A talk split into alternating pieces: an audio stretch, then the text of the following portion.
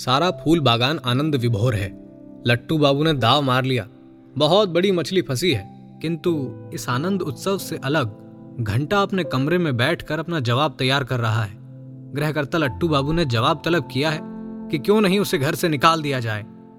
फेला को घंटा के कमरे में अब नहीं सोने दिया जाता। घंटा के साथ लट्टू बाबू का इकलौता बेटा भी गुल्ला में चला जाएगा। घंटा पर कई सारे अभियोग लगाए गए हैं। सबसे बड़ा अपराध गुरु दादू का अपमान। दूसरा अभियोग, राम टहल के कथनानुसार, घंटा ने दूध वाली की बेटी के साथ भद्दी दिल लगी की है। दूध वाली की बेटी रोती हुई घर गई तो दूध वाली का घर वाला गुस्से से पागल हो गया। घंटा सब कुछ समझता है। ये राम टहल, पलटू बाबू का आदमी है। बात जोड़ने में उस्ताद है, लेकिन दूध वाली की बेटी सचमुच बुरा मान बैठी थी। घंटा की बात ही ऐसी थी। मतलब घंटा उससे ससुराल के बारे में पूछना चाहता था। पर उसके मुँह से निकल गया, कहो, ससुराल में कैसा मज़ा? बस, इतनी सी बात पर ही वो छोरी चिल्लाने लगी, घंटा क्या करे?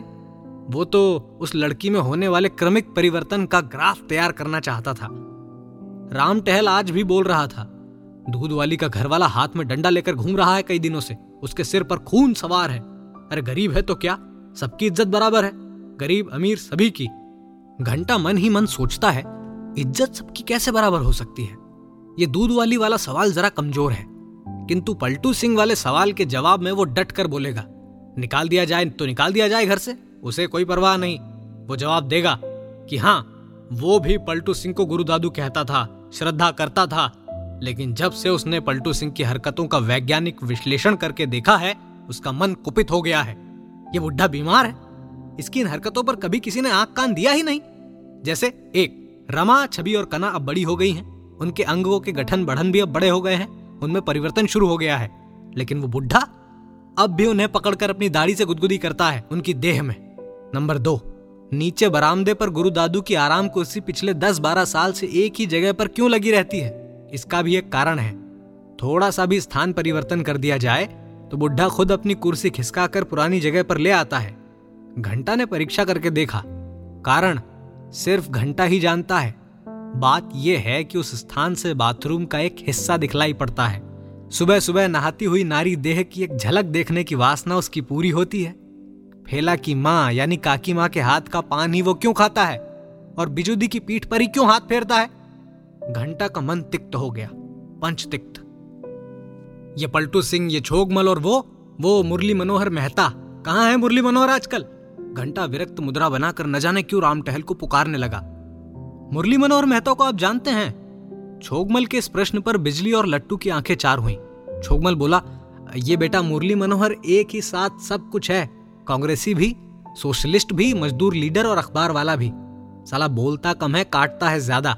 तो इसको यदि किसी तरह काबू में ले आए तो समझिए कि उत्तर, दक्षिण पूर्व पश्चिम सब ओर से निश्चिंत। क्योंकि नया एसडीओ जो आ रहा है, उसके बारे में खबर मिल चुकी है कि आदमी खाने पीने वाला है। लेकिन कांग्रोसियों से बहुत डरता है। लट्टू बाबू ने सारे बैरगाछी सब डिवीज़न की चौहद्दी देख ली थी, मन के पर्दे पर। उत्तर, नेपाल की सीमा। नेपाल की सीमा का अर्थ नमक, कपड़ा, केरोसिन, तेल, चीनी, सीमेंट और दस गुनी इन सब की कीमत। पूरब में बंगाल की सीमा। मुरली मनोहर मेहता? लट्टू बाबू बोले, मुरली बाबू को जानता हूँ। भाई, उसका बाप हम लोगों का पुराना मुवक्किल था। अरे, यानी भैया का मुवक्किल? लट्टू बाबू ने बिजली के चेहरे पर कुछ देख लिया। प्रसन्न हो गए अचानक। उत्साहित होकर बोले मुरली तो इस घर के लड़के जैसा है। मतलब था, जब वो यहाँ पढ़ता था। छोगमल प्राय उछल पड़ा। अच्छा? अरे तब तो तब वो कुछ कहते कहते रुक गया। उसने देखा कि बिजली ने आँखों से ही अपने काका को मना किया है। बिजली बोली, लेकिन अब तो बड़ा आदमी हो गया है। छोगमल ने सिगरेट सुलगाते हुए कहा हाँ बड़ा आदमी हो गया है, लेकिन उसको छोटा बनाना होगा। इतना छोटा कि पॉकेट में अट सके हैं? पॉकेट गीता होती है ना? वैसे ही इसको पॉकेट लीडर बनाना होगा। बिजली को छोगमल के सिगरेट की गंध बड़ी अच्छी लगती है। लट्टू बाबू ने पाशिंग सो सुलगाते हुए सोचा, बिजली ने भाव को सिकोड़ कर निरुत्साहित किया है। निश्चय ही कोई कारण है। लट्टू बाबू ने जवाब दिया, बहुत कठिन काम है।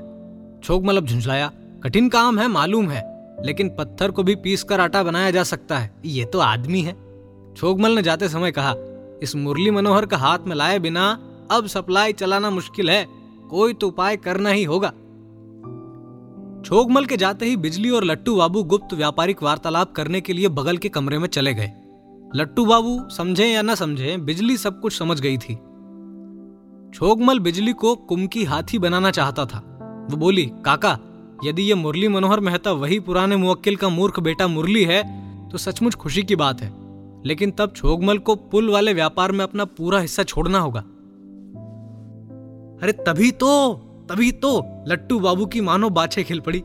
बाहर गृह स्वामिनी की खनखनाती हुई बोली सुनाई पड़ी। अरे दिन भर खाना अगोर कर मैं नहीं बैठ सकती। ठाकुर, ऊपर वाले कमरे में दे आओ। लट्टू बाबू ने नाक सिकोड़कर धीरे से कहा, क्या बोली?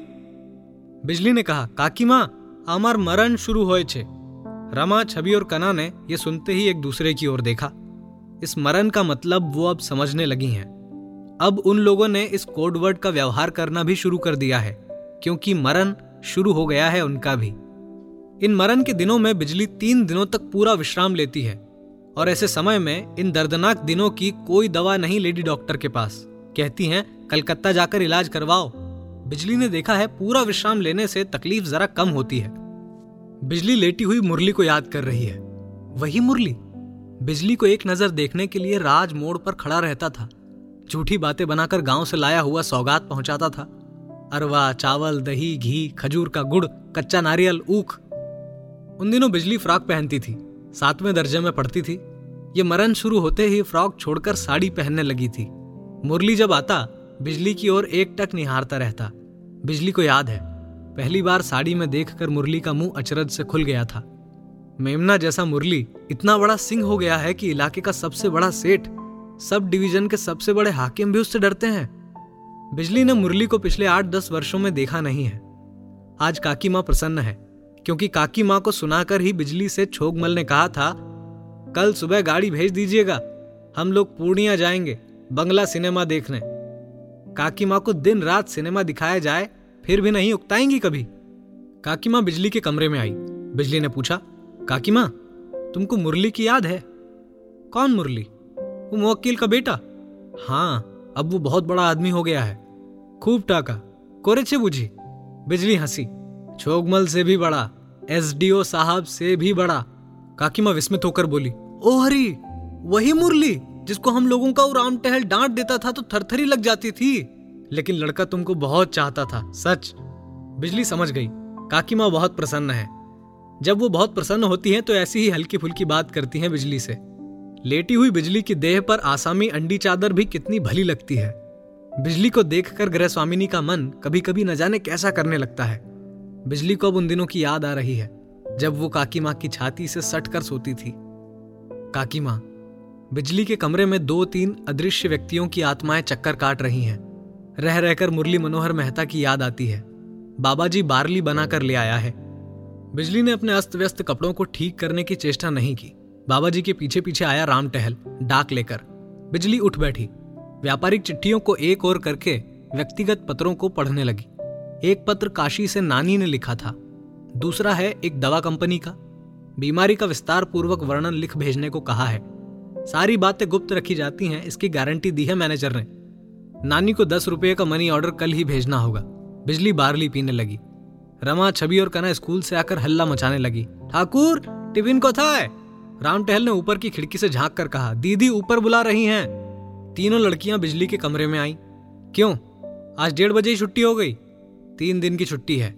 काहे की छुट्टी? जिला कांग्रेस मीटिंग है ना, इसलिए। जिला कांग्रेस कमेटी की आम बैठक होने वाली है। स्थानीय हाई स्कूल और कन्या विद्यालय में मेंबरों को ठहराने का प्रबंध किया गया है, इसलिए छुट्टी। रमा छवि और कना ने हंसकर कहा, हम मीटिंग में बंदे मातरम गाएँगे। पर्चा पढ़कर बिजली बोली, काकी माँ तुम्हारा मुरली इस मीटिंग में आएगा। नाम छपा है इसमें। काकी माँ हँसी मेरा मुरली? ना तुम्हारा।